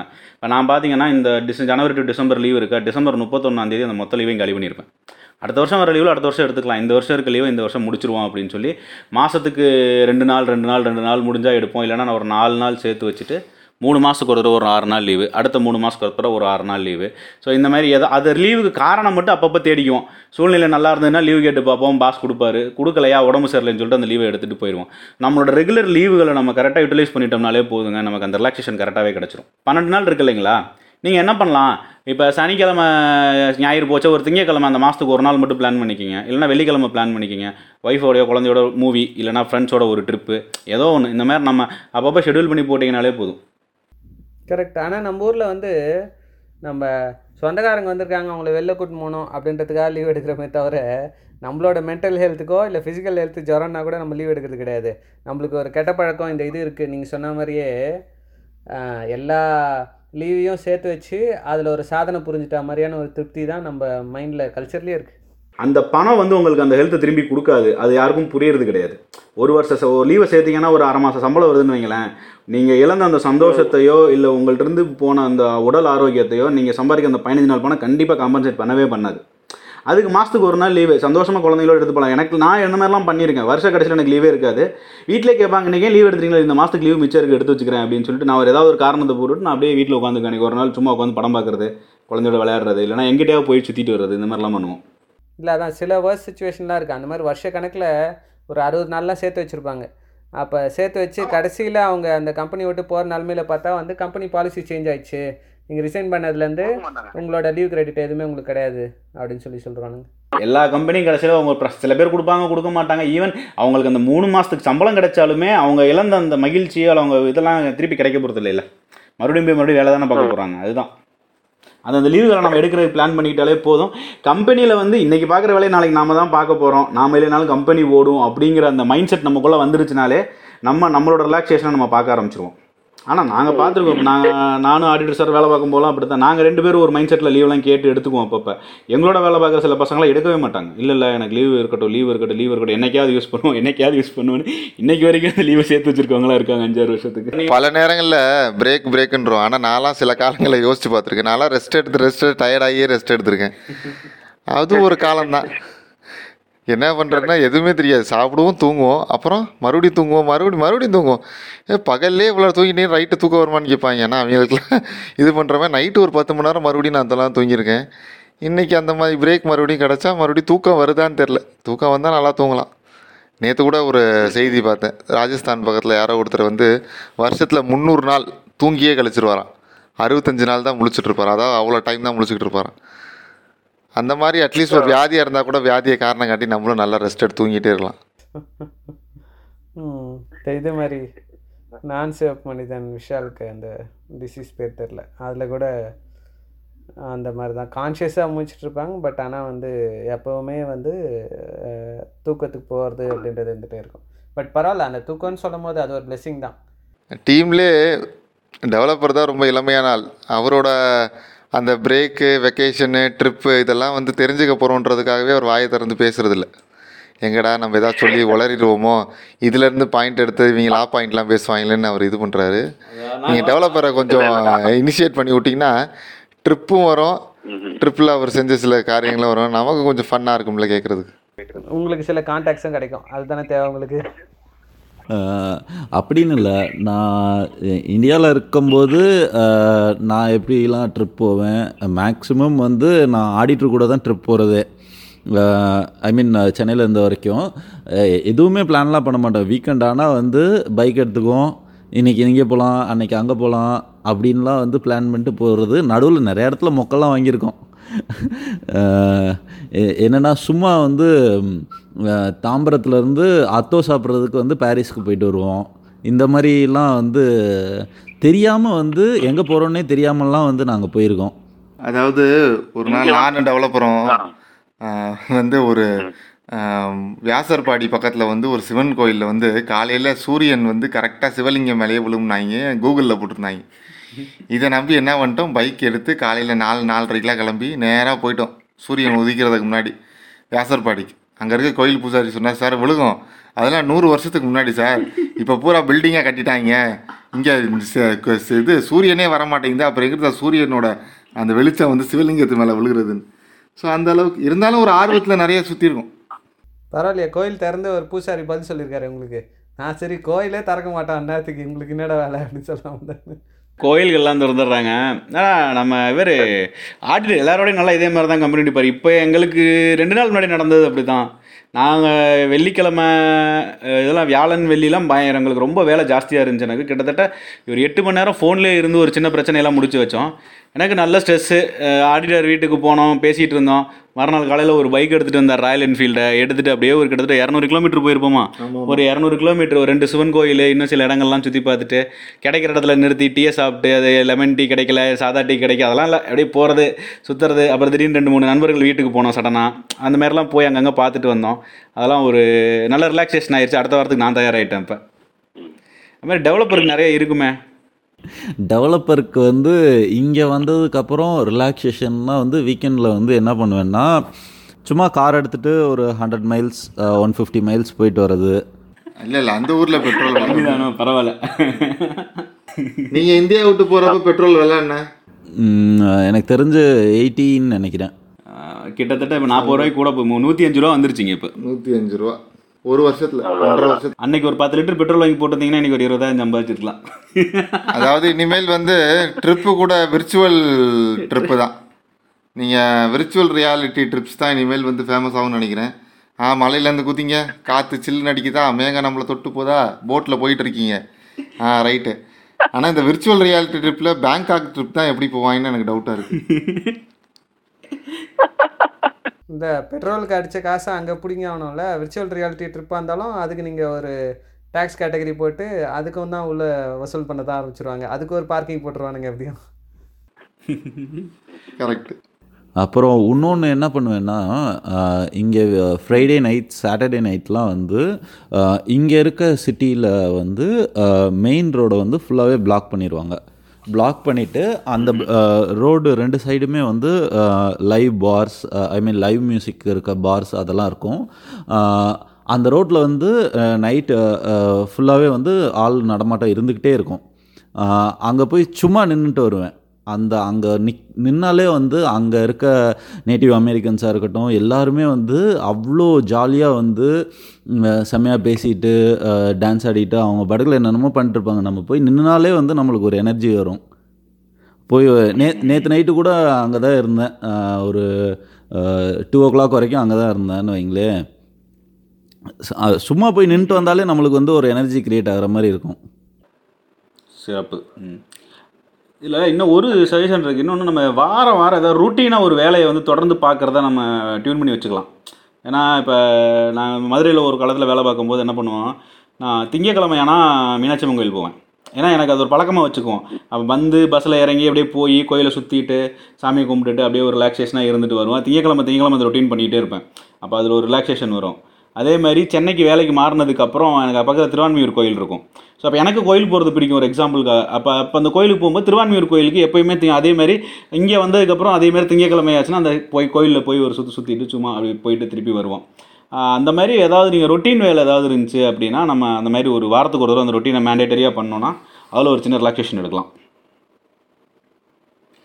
இல்லை ட்ரிப் போகிறது மட்டுமே பிரேக் இல்லைல்ல மற்ற நிறையா இருக்குது சில பேர் வீட்டில் நல்லா குக் பண்ணுவாங்க செஃப் மாதிரி. ஃபேமிலியோட டைம் ஸ்பெண்ட் பண்ணலாம். சில பேர் ஃபோனில் கடலை போட்டே ஒரு நாளை ஃபுல்லாக போய்க்கிடுவாங்க அவங்க எப்படி தான் அவங்களுக்கு சார்ஜ் நிற்குன்னு தெரில கேம் விளாடுறது கவிதை எழுதுறது நம்மளை விட நிறையா ஹாபீஸ் இருக்கிறவங்க இன்ட்ரெஸ்ட் இருக்கவங்க எல்லோரும் பிரேக் அவங்கவுங்களுக்கு எந்த இது பிடிக்குதோ அதில் பிரேக் எடுத்துக்கிறாங்க. நான் பார்த்து நிறைய பேர் வேலை செய்கிறதே பிரேக்காக வச்சுக்குவாங்க. ஒரு வேலை பண்ணிகிட்டு இருப்பாங்க. திடீர்னு இன்னொரு வேலையை பண்ணுறது என்னென்னா ரிலாக்ஸேஷனுக்காக பண்ணுவாங்க. ஆனால் ரெண்டுமே ரெவன்யூ ஜென்ரேஷன் தான். அந்த மாதிரி மக்களும் இருக்காங்க. ஸோ பிரேக்குன்றது அவங்கவுங்க மனசை பொறுத்து. எந்த வகையில் எப்படி பிரேக்காக இருக்கும்னு ஃபேமிலியோட போகிறது சில பேருக்கு பிரேக் நல்லா தரும். சில பேருக்கு ஃபேமிலி இல்லாமல் போகிறதே நல்ல பிரேக் தரும். ஆமாம் சில பேருக்கு வெறும் கோக் குடிச்சா போதும். சில பேருக்கு கோக் மிக்சிங்கில் இருந்தால் போதும். சில பேர் கோக்கே வேணான்றுவாங்க. இந்த மாதிரி நிறையா விஷயங்கள் இருக்குது பிரேக் அவங்க மன சம்மந்தப்படும் ஆனால் பிரேக் கண்டிப்பாக முக்கியம். எந்த விஷயத்தையும் முன்னாடியே இந்த டாப்பிக்கில் சொன்ன மாதிரி அதாவது வேங்கை படத்தில் தனுஷ் சொல்லுவான் ஆஃபீஸ்க்குள்ளேருந்து பார்த்தா ஆஃபீஸ் தெரியுமா? தெரியாது. வெளியே இருந்து பாரு தெரியுன்ற மாதிரி. பிரச்சனைக்குள்ளேருந்து பார்த்தா பிரச்சனை தெரியாது. பிரச்சனையை விட்டு வெளியே வந்து பார்த்தா தான் ஓ இவ்வளோதான் பிரச்சனையா? சர்வர் சுந்தர படத்தில் கூட இவர் சொல்லுவார் நம்ம நாகேஷ் பிரச்சனையை வந்து சின்ன கல் தான் கண்ணுக்கிட்ட வச்சு பார்க்காதீங்க. தூரமாக வச்சு பார்த்தீங்கன்னா சின்ன கல்லுன்னு அப்போ தான் தெரியுன்ற மாதிரி. ஆஃபீஸ் வேலை செய்கிறதுக்காக நம்ம நம்மளோட பார்ட் ஆஃப் லைஃப் தான் ஆஃபீஸ் ஒர்க் நம்ம ஆஃபீஸ் ஒர்க் செய்கிறதுக்குனே ஒரு லைஃப் வாழ்கிறோம் என்ன பண்ணுவீங்க? ஆஃபீஸில் வேலை வைப்பேன் நான் பிஸியாக இருக்கேன். நான் பிஸியாக இருக்கேன். என்னால் என்னால் எனக்கு தெரிஞ்ச நிறைய நண்பர்கள் இருக்காங்க. என்னால் ஒரு நாளா ஒன் ஹவரா ஐயோ என்னால் ஸ்பெண்ட் பண்ண முடியாது. சாரி நான் வரல அப்படின்ட்டுருவாங்க. எந்நேரமும் வேலை செஞ்சுக்கிட்டே இருப்பாங்க. ஆனால் அதில் இப்போ சமீபத்தில் எனக்கு தெரிஞ்ச ஒரு ரெண்டு மூணு நண்பர்கள் வந்து ஹெல்த்தில் ரொம்ப பாதிக்கப்பட்டாங்க. அவங்களால அந்த ஹெல்த்தை திரும்ப கொண்டு வரவே முடியல. இப்போ என்ன ஆயிடுச்சுன்னா அந்த ஹெல்த்தில் பாதிக்கப்பட்டதுக்கப்புறம் அவங்க இன்னும் அதிகமாக வேலை செய்கிறாங்க ஏன்னா இன்செக்யூரிட்டி ஃபீலிங் வந்துருச்சு. நமக்கு ஹெல்த் ரொம்ப மோசமாக இருக்குது நம்மளால் ரொம்ப நாள் வேலை செய்ய முடியாது. இருக்கிற காலகட்டத்தில் இன்னும் அதிகமாக வேலை செஞ்சு நிறைய ரெவன்யூ எடுத்து வச்சுக்குவோம். அதுக்கப்புறம் நமக்கு தேவைப்படும். இது என்னன்னா இன்னும் சிஸ்டத்தை ஒர்சன் பண்ணுறது என்ன பட்டிமன்ற மாதிரி வெள்ளெல்லாம் அடிச்சு நிப்பாட்டிடுறீங்க? இல்லை இல்லை. இன்னொரு கால் இந்த பக்கம் வந்துச்சு. அது கட் பண்ணி விட்டேன். இல்லை அது நீங்கள் சொல்கிற இன்செக்யூரிட்டி இருக்குது நிறைய பேருக்கு இருக்குது அது இந்த வாழ் படத்தில் இப்போ அருவி டைரக்டர் எடுத்திருக்கிறதுல ரெண்டு பவர்ஃபுல் டைலாக்ஸ் இருக்குது அதில் ஒன்று என்னென்னா வந்து நீ ஒரு வருஷத்தில் முப்பது நாள் வந்து பிரேக் எடு. அந்த முப்பது நாள் தனியாக ட்ராவல் பண்ணு. யாரையும் சேர்த்துக்காத ஃபேமிலி அப்படின்னு ஒன்று சொல்லியிருப்பாங்க. இன்னொன்று அந்த ஃபாரினர் லேடி ஒன்று வந்து சொல்லும். அதாவது டுமாரோ இஸ் டுமாரோ நாளைக்கு இதை நாளைக்கு பார்க்கலாம். நீ இப்போ ஃப்யூச்சருக்காக நீ செக்யூர் பண்ணிக்கிறேன் சம்பளம் சேர்த்துக்கிறேன் அப்படின்னா ஃப்யூச்சர் வந்து இப்போ நீங்கள் சொல்கிறீங்களா ஒன்றரை வருஷத்தில் வந்து எவ்வளோ பெட்ரோல் இருக்குன்னா ஃப்யூச்சர் இஸ் அன்சர்டன் யூக்கு நீங்கள் எவ்வளோ பிளான் பண்ணி எவ்வளோ இன்ஃப்ளேஷனை பீட் பண்ணி அங்கே போய் போகணும் அப்படின்னு ஃபினான்ஷியலாக கால்குலேட் பண்ணாலும் அது நாளைக்கு தான். நாளைக்கு தான் நாளைக்கு பார்த்துக்கலாம். இனி இன்னைக்கு நல்லா இருக்கிறியா நீ? அந்த போகிற ஜேர்னியை நான் நான் இன்னிலேருந்து நாளைக்கு நீ போகிறதே ஒரு ஜேர்னி தான். ஃப்ரம் டுடே டு டுமாரோ அந்த ஜேர்னியை என்ஜாய் பண்ணாமல் நாளைக்கு வரப்போகிறத யோசிச்சுனே இருக்கிறது அப்படின்றது இப்போ தான் நானே ரீசெண்டாக தான் வந்து கொஞ்சமாவது புரிஞ்சுக்க ஆரம்பித்தேன் பட் எந்த எப்போவுமே வந்து ரொம்ப ஃபோர்காஸ்ட் பண்ணி தூரத்தில் இந்த டைமில் இதை செஞ்சிடணும். Two thousand twenty two twenty த்ரீன்னு பிளான் போட்டு அதெல்லாம் பண்ணிட்டு ஆள் இப்போ புரியுது. அந்த மாதிரி ஃப்யூச்சரில் வாழ்ந்துட்டு இருக்கும் போது ஃப்யூச்சர் இஸ் ஸோ அன்சர்டன் அதுவும் you have no control nobody has a control அந்த பாயிண்ட் ஆஃப் வியூவில் எனக்கு தெரிஞ்சு வந்து நம்ம இன்றைக்கி வந்து ஹெல்த்தியாக நிம்மதியாக ஹாப்பியாக இருக்குமா? அதை இன்றைக்கி பண்ணிட்டு இருந்தால் நாளைக்கு வந்து இதோட பெட்டராக தான் இருக்கும். அதாவது கோவிட் நைன்டீன் சுச்சுவேஷன் எடுத்துக்கோங்க. ஒரு நல்ல ஏர்ன் பண்ணுற செ இப்போ சென்னையிலையோ இல்லாட்டி இந்தியாவில் ஏர்ன் பண்ணுற ஒரு ஒரு ஆளால் அதிகபட்சம் ஒரு ஒரு லட்ச ரூபா தான் அவனால் சேமித்து வைக்க முடியும். ஸோ லாஸ்ட் ஒரு பத்து வருஷத்தில் வந்து பத்து லட்ச ரூபா எல்லா எக்ஸ்பென்ஸும் போக சேர்த்து வச்சுருக்கான்னு வச்சுக்கோங்க. ஒரு covid nineteen one week hospital admission உங்களோட பத்து லட்ச ரூபாயை காலி பண்ணிருச்சு. நிறைய பேரோட ப சேவிங்ஸை காலி பண்ணிருச்சு. சேவிங்ஸு பிஎஃப் இப்போ ப்ராவிடென்ட் ஃபண்டு எல்லாத்தையும் காலி பண்ணிருச்சு. ஸோ டுமாரோ இஸ் டுமாரோ தான். அதே நம்மக்கிட்ட அந்த ஃபண்ட் இல்லைன்னா நம்ம ஹாஸ்பிட்டல் போகாமல் சில நேரத்தில் கவர்மெண்ட் ஹாஸ்பிட்டல் கூட போயிருப்போம். ஃபண்ட் இருக்குது நம்ம செக்யூர்டாக இருக்கோம் நமக்கு நல்லா இருக்கும்னு நினச்சி நம்ம முன்னாடி ஒரு பத்து வருஷமாக எல்லாத்தையும் முட்டி முட்டி மோதி சேர்த்து வச்ச பணம் ஒரு நிமிஷத்தில் காலி ஆயிடுச்சு ஹெல்த்தும் போச்சு. இன்னைக்கு திரும்ப நம்ம எல்லாத்தையும் முதல்ல இருந்து ஆரம்பிக்கணும். அதனால் அப்பப்போ வர கண் சந்தோஷங்களை அப்பப்போ அனுபவிச்சிடணும். அதை வந்து மிஸ் பண்ணிடக்கூடாது. இதில் ஒரு ஆடிட்டர் சொல்கிறது கரெக்ட் ஏன்னா இது ஒரு ப்ராக்டிக்கல் உதாரணங்கள் இருக்குது ஏன்னா இப்போ நானும் ஆடிட்டரு இன்னொரு ரெண்டு பேர் ஒரு நாலு பேர் சேர்ந்து ஒரே சூழ்நிலையில் ஒரு ஒரு கம்பெனியில் ஒன்றா தான் வேலை எங்கள் கரியர் ஆரம்பித்தோம் இப்போ இதில் நாங்கள் ரெண்டு பேர் எப்படின்னா எங்களோட லீவ் எல்லாம் அப்பப்போ எடுத்துருவோம். அப்பப்போ அன்னன்னைக்கு என்ன சந்தோஷம் உண்டோ அதை அப்பப்போ அனுபவிச்சிருவோம். அதே மாதிரி ரெண்டு மிச்சம் ரெண்டு பேர் வந்து அவங்க வந்து அவங்களோட கரியர் பார்க்கணும். கரியர் முக்கியம் கரியர் முக்கியம். எல்லாருக்குமே கரியர் முக்கியம் தான். ஆனால் அவங்க லீவ் எடுக்க மாட்டாங்க. வேலை ரொம்ப அதிகமாக பார்ப்பாங்க. இப்படியே போச்சு. கிட்டத்தட்ட ஒரு பதினேழு பதினெட்டு வருஷம் வேலை பார்த்துட்டோம். இப்போ ஆடிட்டரும் ஒரு நல்ல பொசிஷனில் தான் இருக்கார். இப்போ நானும் கம்பெனி ஆரம்பித்து நாங்களும் ஒரு நல்ல பொசிஷனில் தான் இருக்கோம் ரெண்டு பேரும். மற்ற ரெண்டு பேரை கம்பேர் பண்ணும்போது இப்போ நாங்கள் ரெண்டு பேருமே நல்லா தான் இருக்கோம் இன்றைக்கி இது ஒரு கம்பேரிட்டிவாக சொல்லாமல் அன்னன்னைக்கு சந்தோஷத்தை நம்ம அனுபவித்தோம்னா நம்ம அன்னைக்கு ஸ்டாண்ட் பாயிண்டில் இன்றைக்கி வாழ்க்கையை கரெக்டாக வாழ்ந்துக்கிட்டே வர்றோம் அப்படிங்கிற பட்சத்தில் நம்மளுடைய நாளை வந்து ரொம்ப கரெக்டாக இருக்கும். இ- இன்னைக்கு கம்ப்ளீட் பண்ணிட்டீங்க அப்படின்னாலே போதும் நாளைக்கு வந்து டெஃபினட்டாக கரெக்டாக இருக்கும். இல்லை நாளைக்கு வேணும் நாளைக்கு வேணுங்கும் போது நம்ம இன்றைக்கி இருக்க ப்ரெசென்ட்டை மிஸ் பண்ணுவோம். நாளைக்கு வந்து பார்த்தீங்கன்னாலும் நாளைக்கு இருக்க ப்ரெசென்ட்டை மிஸ் பண்ணிட்டு தான் இருந்துகிட்டே இருப்போம். நாளைக்கு வரும்போது என்ன பண்ணுவோம் அடுத்த நாள் வாழணும்னு தோணும் அதுக்கு அடுத்த நாள் வரும்போது அதுக்கு அடுத்த நாள் வாழணும்னு தோணுது கடைசியில் பார்த்தீங்கன்னா இவங்க எண்ட் ஆஃப் த லைஃப் வரைக்கும் வாழவே மாட்டாங்க. பாஸ்ட்டை ரெக்ரெட் பண்ணாமல் இருக்க முடியும் அட்லீஸ்ட் ஆமாம் இப்போ இது நீங்கள் இன்றைக்கி உள்ளது வாழ்ந்துட்டீங்கன்னு வைங்களேன் நான் இன்னைக்கு என்னோட டியூட்டியை கரெக்டாக முடிச்சிட்டேன். இன்றைக்கி எனக்கு ரிலாக்ஸேஷன் நான் எடுத்துட்டேன் அப்படிங்கிறப்ப எங்களோட அந்த சைர் சர்க்கிள் கம்ப்ளீட் ஆயிடுச்சு இன்னைக்கு. நாங்கள் இப்போ அடுத்த நாள் போகும்போது ஆட்டோமேட்டிக்காக நாங்கள் we are starting fresh day இது இப்படியே வந்து வந்து இன்றைக்கி ரெண்டு பேருமே அவர் ஆடிட்டர் அவர் டைரெக்ஷனில் நல்லா இருக்காரு நான் என் டைரக்ஷன்லேயே நல்லா தான் வந்துட்டு இருக்கேன் இப்போ எங்களோட எங்களை விட ஃபாஸ்ட்டாக போகணும்னு நினச்சி வந்தவங்கலாம் இன்னும் கொஞ்சம் லேக் ஆகி தான் பின்னாடி இருந்து வர்றாங்க. பட் uh, கிட்டத்தட்ட நாங்கள் ட்ராவல் பண்ண இந்த கரியர் குரோத்தில் ஃபிஃப்டி டு சிக்ஸ்டி பர்சன்ட் தான் ட்ராவல் பண்ணியிருக்காங்க. இன்னும் அவங்க அதை புரிஞ்சுக்கல. இல்லை நம்ம இன்னும் வேணும் இன்னும் வேணும் இந்த இன்செக்யூரிட்டியில் தானே இருந்துக்கிட்டு இருக்காங்க. ஆக்சுவலாக இந்த புரிதல் இல்லாமல் தான் நான் வந்து காலேஜில் இருந்தேன். ஸோ வந்து அந்த நாலு வருஷமும் வந்து ஃபுல்லாகவே ஸ்டடீஸ் ஸ்டடீஸ் ஸ்டடீஸ் அப்படின்னே போனதுனால அந்த நாலு வருஷம் வந்து எனக்கு மிஸ் ஆன மாதிரி தான் ஃபீல் ஆச்சு. எனக்கு அந்த ஒரு ஃபுல்ஃபில்மெண்ட் இல்லை அந்த காலேஜ் லைஃப்பில் அதை அப்படி இருக்கக்கூடாதுன்னு தான் வந்து நிறையா வெளியில் எக்ஸ்ப்ளோர் பண்ண ஆரம்பித்தது நிறையா ட்ரிப் போக ஆரம்பித்தது இப்போ வந்து வேலைக்கு வந்த பிறகு வந்து ஒரு நிம்மதி அதுக்கப்புறம் வந்து ஒரு சந்தோஷம் இதெல்லாம் இருக்குது அந்த காலேஜ் டயத்தில் வந்து அந்த ஃபோர் இயர்ஸும் வந்து எனக்கு இப்போ வேஸ்டான மாதிரி தான் ஃபீல் ஆகுது. ஆமா அந்த காலேஜ் அப்படிப்பட்ட காலேஜ் தான் எனக்கு தெரியும். மென்ஸ் காலேஜில் படித்தா அப்படி தானே இருக்கும் அது கோயட் தான்.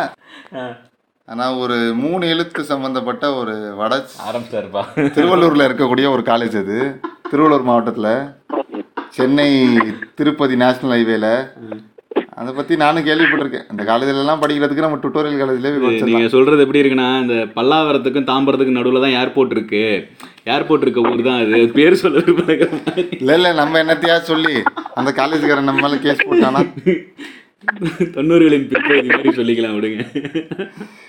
இல்லை ஆனால் டெவலப்பர் சொல்கிறதுல ஒரு விஷயம் இது வந்து நம்ம ஊரில் நம்ம பிளட்டில் நம்ம ஜீனில் கல்ச்சரில் வந்து எங்கேயா இருந்தாலும் நீ ஹார்ட் ஒர்க் பண்ணணும். ஹார்ட் ஒர்க் பண்ணி படிக்கணும் ஹார்ட் ஒர்க் பண்ணி வேலை செய்யணும். அந்த ஹார்ட் ஒர்க்குன்ற வார்த்தைக்கு டெஃபினேஷன் நம்ம தப்பாக தான் புரிஞ்சு வச்சுருக்கிறோம்னு நினைக்கிறேன். இந்த ஹார்ட் ஒர்க்குனா மாடு மாதிரி வேலை செய்கிறது உடம்பு என்ன ஆனாலும் சரி வேலை செஞ்சுனே இருக்கிறது படிச்சுனே இருக்கிறது அப்படின்ற மாதிரியான ஒரு பெர்ஸ்பெக்டிவ் நடுவில் லைஃப்னு ஒன்று இருக்குது அது வாழணும். அப்படின்ற அந்த பாயிண்ட் ஆஃப் வியூ ஹார்ட் ஒர்க்கில் நம்மளது அடிபட்டு போயிடுது. இந்த ஊரில் எல்லாருமே ஹார்ட் ஒர்க்லாம் சொல்கிறானுங்க ஆனால் இந்த ஊர் ஹார்ட் ஒர்க் வேறு மாதிரி தான் இந்த ஊர் ஹார்ட் ஒர்க் வந்து இந்த பதினஞ்சு நாள் சம்பாதிக்கிறது இங்கே மாதத்துக்கு வந்து ரெண்டு தடவை சம்பளம் கொடுப்பாங்க. பதினஞ்சு நாளைக்கு ஒரு தடவை. ஸோ அவங்க வந்து ஒன்றாந்தேதி வாங்குகிற சம்பளத்தை பாஞ்சாந்தேதிக்குள்ளே காலி பண்ணிவிட்டு பதினஞ்சாந்தேதி சம்பளம் எப்போ இன்னும் வரலையா இன்னும் வரலையா அப்படின்ற ரேஞ்சுக்கு தான் இவங்களோட ஹார்ட் ஒர்க் இருக்குது அதுவும் அந்த கவுண்டமணி சொன்ன மாதிரி வந்து ஒரு கோடி ரூபாய் கொடுத்தா கூட வந்து அஞ்சு மணிக்கு மேலே வந்து நான் சிஸ்டம் தொட மாட்டேன்டா அப்படின்ற மாதிரி இருக்கானுங்க. ஸோ இதுதான் இவங்களோட ஹார்ட் ஒர்க் அதாவது ஒரு டென்த் ஸ்டாண்டர்ட் படிக்கணும்னு வச்சுக்கோங்க. நல்லா ஹார்ட் ஒர்க் பண்ணு. அப்போ தான் ப்ளஸ் ஒனில் நல்ல குரூப் கிடைக்கும் அப்படிம்பாங்க. சரி ப்ளஸ் ஒன் டென்த்து வரைக்கும் நல்லா ஹார்ட் ஒர்க் பண்ணி டென்த்து நல்லா கிளியர் பண்ணதுக்கப்புறம் ஒரு குரூப் கிடைக்கும். நல்லா ஹார்ட் ஒர்க் பண்ணு. அப்போ தான் உனக்கு வந்து டாக்டர் சீட்டு சரி டாக்டர் சீட்டு கிடைக்கும் நல்லா ஹார்ட் ஒர்க் பண்ணி டாக்டரோ இன்ஜினியரோ ஏதோ ஒரு சீட் வாங்கணும்னு வச்சுக்கோங்க. நல்லா ஹார்ட் ஒர்க் பண்ணால் லைஃப்பில் செட்டில் ஆயிடலாம் ஒரு வீடு கீடு வாங்கினா ஒரு பொண்ணு கொடுத்துருவாங்க. அதுக்கப்புறம் லைஃப் செட்டில்டு அப்படிமாயி பொண்ணை கல்யாணம் பண்ணதுக்கு அப்புறம் தான் தெரியும் லைஃப் அப்போ தான் ஆரம்பிக்கும். அதுக்கப்புறம் குழந்த வரும். நல்லா ஹார்ட் ஒர்க் பண்ணி உன் குழந்தைய மட்டும் வளர்த்து விட்டேன்னா போதும் அப்படிமாயி குழந்த வளர்ந்ததுக்கப்புறம் அதை கல்யாணம் பண்ணி வச்சுட்டேன்னா போதும்பாய் அதுக்கப்புறம் நமக்குன்னு ஒரு கடமை இருக்குது பேர பிள்ளைகளை செட்டில் பண்ணணும் அப்படிம்பாங்க. அதாவது நம்ம ஊர் எப்படிப்பட்ட ஊர்னா ஒரு வக்கேஷன் லீவ் ஸ்கூல்லேருந்து லீவ் கொடுக்குறதே பெருசு. அந்த vacation லீவ்லேயும் special class dance class coaching class அடுத்த வருஷத்துக்கு முன்ன படிப்பை இப்போ படிக்கிறது. இப்படியே நம்ம பழகிட்டோம். இல்லை அந்த வெக்கேஷன்லேயுமே வெக்கேஷனில் போய் என்ஜாய் பண்ணாமல் வந்து எங்கெல்லாம் போனீங்க? அதை பற்றி எழுதின்னு வந்து எங்களுக்கு கதையாக சொல்லுங்கள் அப்படின்னு அங்கே ஒரு செக் பண்ணிட்டு வைப்பானுங்க டேய் நான் போகிறதே வந்து ஜாலியாக இருக்கிறதுக்கு அதை வேறு நோட் பண்ணணுமா நான்? நிறைய பேர் I went to my grandfather home we play together we met our family அப்படின்னு எழுதுவாங்க. எல்லாம் ஒரே மாதிரி தான் எழுதுவாங்க. அவன் கிராண்ட் ஃபாதர்னு எழுதுனா நான் கிராண்ட் மதர் ஹோம்னு எழுதிடுவான் அவ்வளோதான் மற்றபடி உள்ள கண்டென்ட் ஒன்று தான் இல்லை இப்போ இந்த கோவிட் சுச்சுவேஷனில் ஒர்க் ஃப்ரம் ஹோம் நிறைய ஆரம்பிச்சிருச்சு இல்லைங்களா? ஒரு தடவை நானும் ஃப்ரெண்டு டீ சாப்பிட்லான்னு சொல்லி ஒரு கடைக்கு போனோம். டீ இங்கே போகும்போது அந்த கடை வந்து கிட்டத்தட்ட நாங்கள் போய் உட்காரும்போது நிறைய பேர் உள்ளே உட்காந்துருக்கானுங்க எல்லாம் லேப்டாப்போட தான் வந்திருக்காங்க. ஒர்க் ஃப்ரம் ஹோமில் இருக்கிறவங்க ரிலாக்ஸேஷன் வேணும் வெளியில் வந்து டீ சாப்பிடணும்னு வர்றவங்க லேப்டாப்பை தூக்கிட்டு தான் வந்திருக்காங்க. லேப்டாப்போடு அங்கே உட்காந்துக்கிட்டு உண்மையிலே அந்த கடையில் டீ ரொம்ப அருமையாக இருக்கும். நாங்கள் அந்த டீ குடிக்கிறதுக்காக எட்டு கிலோமீட்டர் ஏழு கிலோமீட்டர் வரைக்கும் ட்ராவல் பண்ணி போவோம். எப்போ சைக்கிளில் போவோம் பைக்கில் போவோம் ஏதோ ஒன்று ட்ராவல் பண்ணி எட்டு கிலோமீட்டர் போய் டீ சாப்பிட்டுருவோம். அந்த கடை டீ நல்லா இருக்கும்ன்றதுக்காக நாங்கள் ஆஃபீஸ்லேருந்து பிரேக் எடுத்துகிட்டு போவோம். வேலை பார்த்துட்டு இருக்கையில போய் டீ சாப்பிட்டு ரிலாக்ஸ் ஆகும்னு சொல்லிட்டு போவோம். அங்கே போய் பார்த்தா அவன் லேப்டாப்பை தூக்கிட்டு வந்து உட்காந்துக்கிட்டு அந்த டீ டேஸ்ட் தெரியுதோ இல்லையா மெயில் அட்டன் பண்ணுறது மீட்டிங் அட்டன் பண்ணுறது ஸோ இந்த மாதிரியே தான் வந்து இருக்காங்க. சில பேர் அங்கேயே தங்கி பாதி நாள் வேலையும் பார்க்குறாங்க. இருந்தா இருந்தாலும் அந்த இடத்துல அவங்க வேலை பார்த்தாலும் அந்த டீயோட டேஸ்ட்டை எனக்கு தெரிஞ்சு கடைசி வரைக்கும் அவங்க ஃபீல் பண்ணுறதே கிடையாது. நான் பேசாமல் வந்து அவன் கையில் இருக்க டீயை வந்து எப்படியாவது லேப்டாப்பில் கொட்டினோன்னு வேண்டிக்க வேண்டியதுதான். அட்லீஸ்ட் லேப்டாப்பாவது இந்த டீயை டேஸ்ட் பண்ணிக்கும் இல்லைங்க உண்மையிலே அந்தளவுக்கு அருமையான டீ கிடைக்கும். ஆனால் எனக்கு தெரிஞ்ச அந்த பசங்க அந்த டீ இது பண்ணதே இல்லை. நாங்கள் போயிட்டு ஒவ்வொரு தடவை வரும்போதும் அந்த கடைக்காரங்கள் ரொம்ப ரெகுலராக பழக்கம். நாங்களே சொல்லுவோம் உங்கள் டீக்காக தாங்க இவ்வளோ தூரம் வர்றோம்? அப்படின்னு சொல்லுவோம்.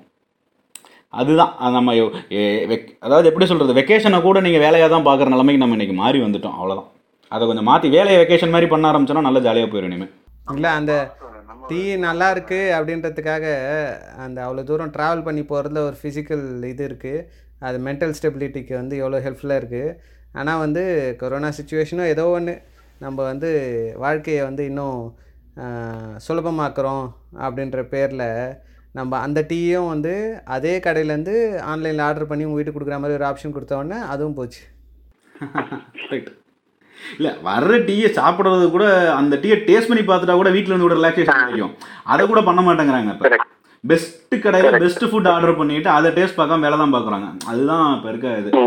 அதாவது நாங்கள் கோயம்புத்தூர் டீ சாப்பிட்றதுக்காக குன்னூர் போவோம். இல்லாட்டி கோத்தகிரி போவோம். கிட்டத்தட்ட ஐம்பத்தஞ்சு கிலோமீட்டர் அறுபது கிலோமீட்டர் டீ சாப்பிட போயிட்டு வருவோம். இன்னைக்கு பக்கத்து கடையில் போய் டீ சாப்பிடவே யோசிக்கிறானுங்க. டீ ஆன்லைன்லேயே ஆர்டர் பண்ணிடலாம் அப்படின்னு. ஆனால் ஆன்லைனில் எல்லாத்தையும் ஆர்டர் பண்ணால் ஆன்லைன்லேயும் கிளாஸ் வருது. ஆனால் ஆன்லைன் இவ்வளோ நடந்துமே எவனும் ப்ரொடக்டிவிட்டி இல்லாமல் என்ன தான் பண்ணுறானுங்கன்னு எனக்கு ஒன்றுமே புரியல. அதான் அவ்வளோ பேர் அவ்வளோ பேர் இப்போ வந்து ப்ரெக்னெண்ட்டாக இருக்காங்க டெலிவரி பண்ணியிருக்காங்க அவ்வளோ ப்ரொடக்டிவிட்டி நடந்திருக்கு. செஃப் வந்து மிச்ச டாப்பிக்கை பேசுவார். இல்லை நம்ம டீம்லயே வந்து கிட்டத்தட்ட ப்ரொடக்டிவிட்டி இன்க்ரீஸ் ஆகி தானே போயிருக்குது. பேசிட்டு இருக்க நாலு பேர் ரெண்டு பேர் வீட்டில் ரெண்டு குழந்தைங்க பிறந்திருக்கு. அப்புறம் இதை விட என்ன வேணும் ப்ரொடக்டிவிட்டி ஆமாம் எல்லாமே வந்து கோவிட் குழந்தைகள் தான். அதாவது கோவிட்ல மக்கள் தொகை கம்மியாயிருச்சுன்னு கவர்மெண்ட் கவலைப்படுது. உண்மையான ஸ்டாட்டிஸ்டிக்ஸ் வந்து கம்மியாக இருக்காது அதிகம் தான் இருக்கும் இல்லை ஆக்சுவலி இந்த ஊரில் அந்த மில்லினியல் அந்த மாதிரி வேறு வேறு வருஷத்தில் பிறந்தவங்க அவங்கவங்களுக்கு ஒரு பேர் வச்சுருக்காங்க. பேபி பூமர்ஸ் அப்படிலாம். அது வந்து அடுத்த ஜென்ரேஷனில் எல்லாம் சொல்லுவாங்க போல நான் கொரோனா பேபி மேன் அப்படின்னு சொல்லி சொல்லுவாங்கன்னு நினைக்கிறேன் எல்லாம். இது வேவ் ஒன்ல Corona பிறந்ததுங்க. இது வேவ் டூல பிறந்த குழந்தைங்க அப்படிங்கிற மாதிரி போயிட்டு இருக்கு இப்போ. கொரோனா பேபி கொரோனா பேட்ச்சு எல்லாம் கொரோனா தான். ஆனால் கொரோனா நிறைய விஷயங்களை சொல்லி கொடுத்துருக்கறதுல ஒர்க் ஃப்ரம் ஹோமில் நீங்கள் ஃபேமிலியோட கொஞ்சம் டைம் ஸ்பெண்ட் பண்ணுங்கள் அப்படின்ற விஷயத்த சொல்லி கொடுத்துருக்காங்க. அது வந்து நீங்கள் டைம் ஸ்பெண்ட் பண்ணுறதுன்றது ஒவ்வொருத்தரோட பேசுகிறதே வந்து அந்த இதை தான் எல்லாருமே எதிர்பார்க்குறாங்க. இப்போ நிறைய பேர் வந்து சூசைடு அப்படின்ற மாதிரி ஃபிலிம் ஃபெட்டானிட்டிலலாம் வந்து இறக்கும்போது அவங்களுக்குலாம் மற்றவங்க சொல்கிறது ஒன்றே ஒன்று தான். எந்த பிரச்சனையாக இருந்தாலும் பேசலாம் நான் கேட்கறதுக்கு ரெடியாக இருக்கிறேன் அப்படின்றது தான். நம்ம ஃபேமிலிக்குள்ளே நம்ம ஒருத்தருக்குள்ளே நீ பேசுறது நான் கேட்க ரெடியாக இருக்கேன் அப்படின்ற ஒரு பிளெஸ்ஸிங்கை வந்து கொரோனா எடுத்து கொடுத்துருக்கு.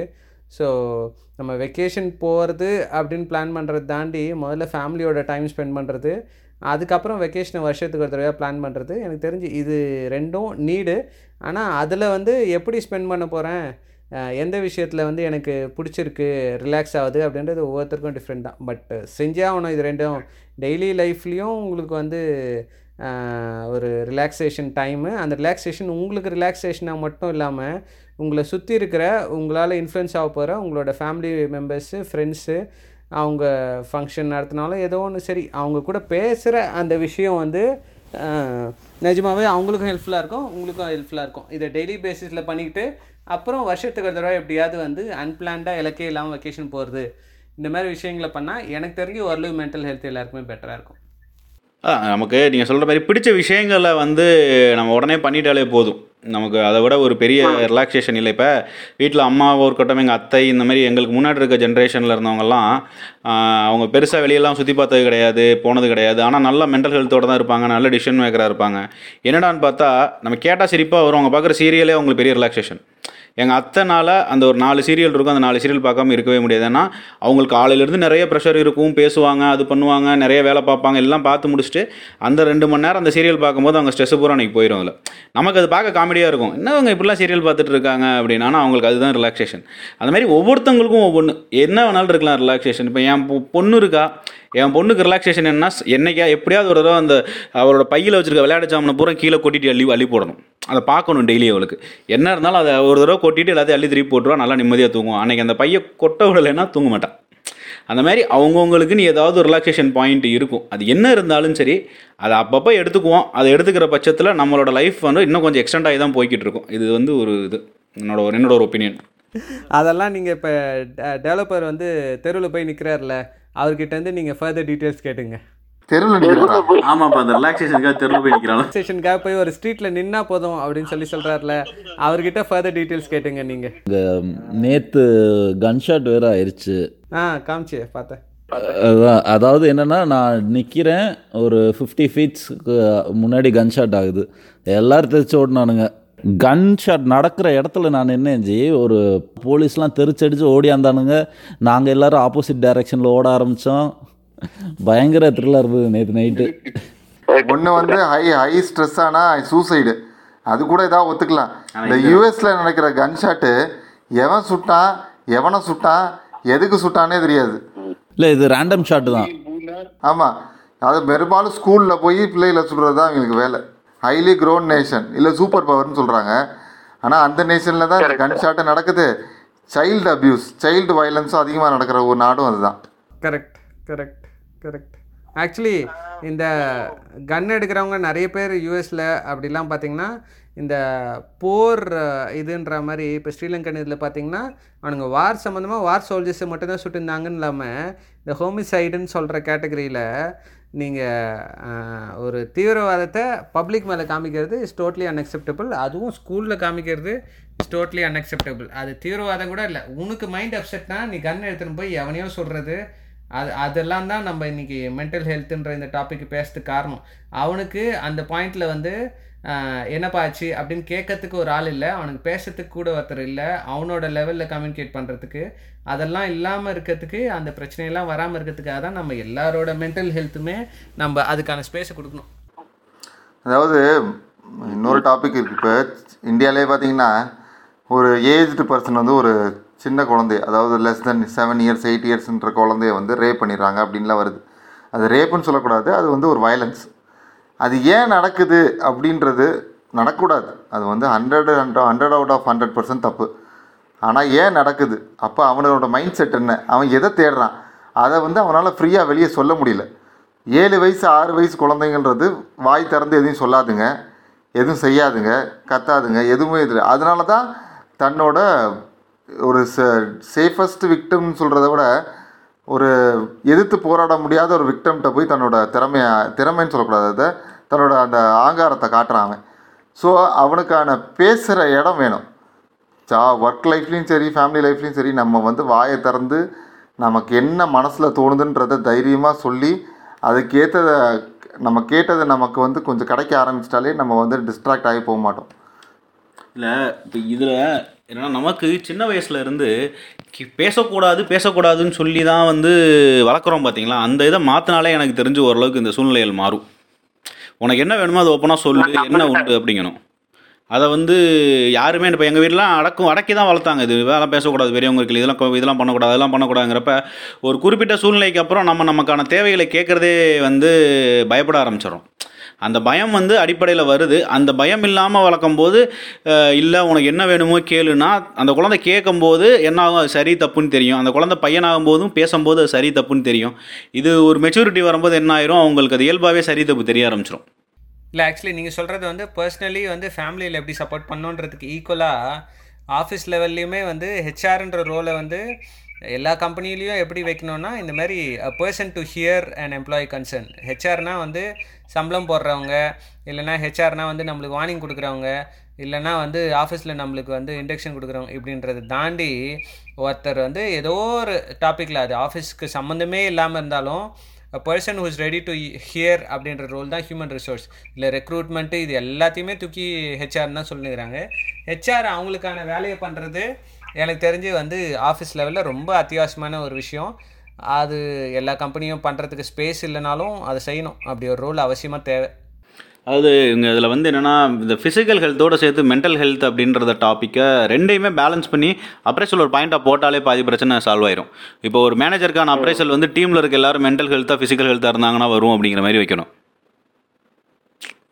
இப்போ உங்கள் டீமில் எல்லாரும் வந்து ரிலாக்ஸேஷனாக இருக்காங்க. இப்போ எல்லாருமே தன்னோட ரிலாக்ஸேஷன் பா ஸ்ட்ரெஸ் லெவல் பாயிண்ட் கொடுக்கணும். இப்போ இந்த ஸ்ட்ரெஸ் லெவல் பாயிண்ட்டை வச்சு தான் அந்த டீம் மேனேஜருக்கான இன்க்ரிமெண்ட்னு ஒன்று சொன்னாங்கன்னா இது ஒரு ஆரோக்கியமான ஒரு அட்மாஸ்பியரை உண்டாக்கும்.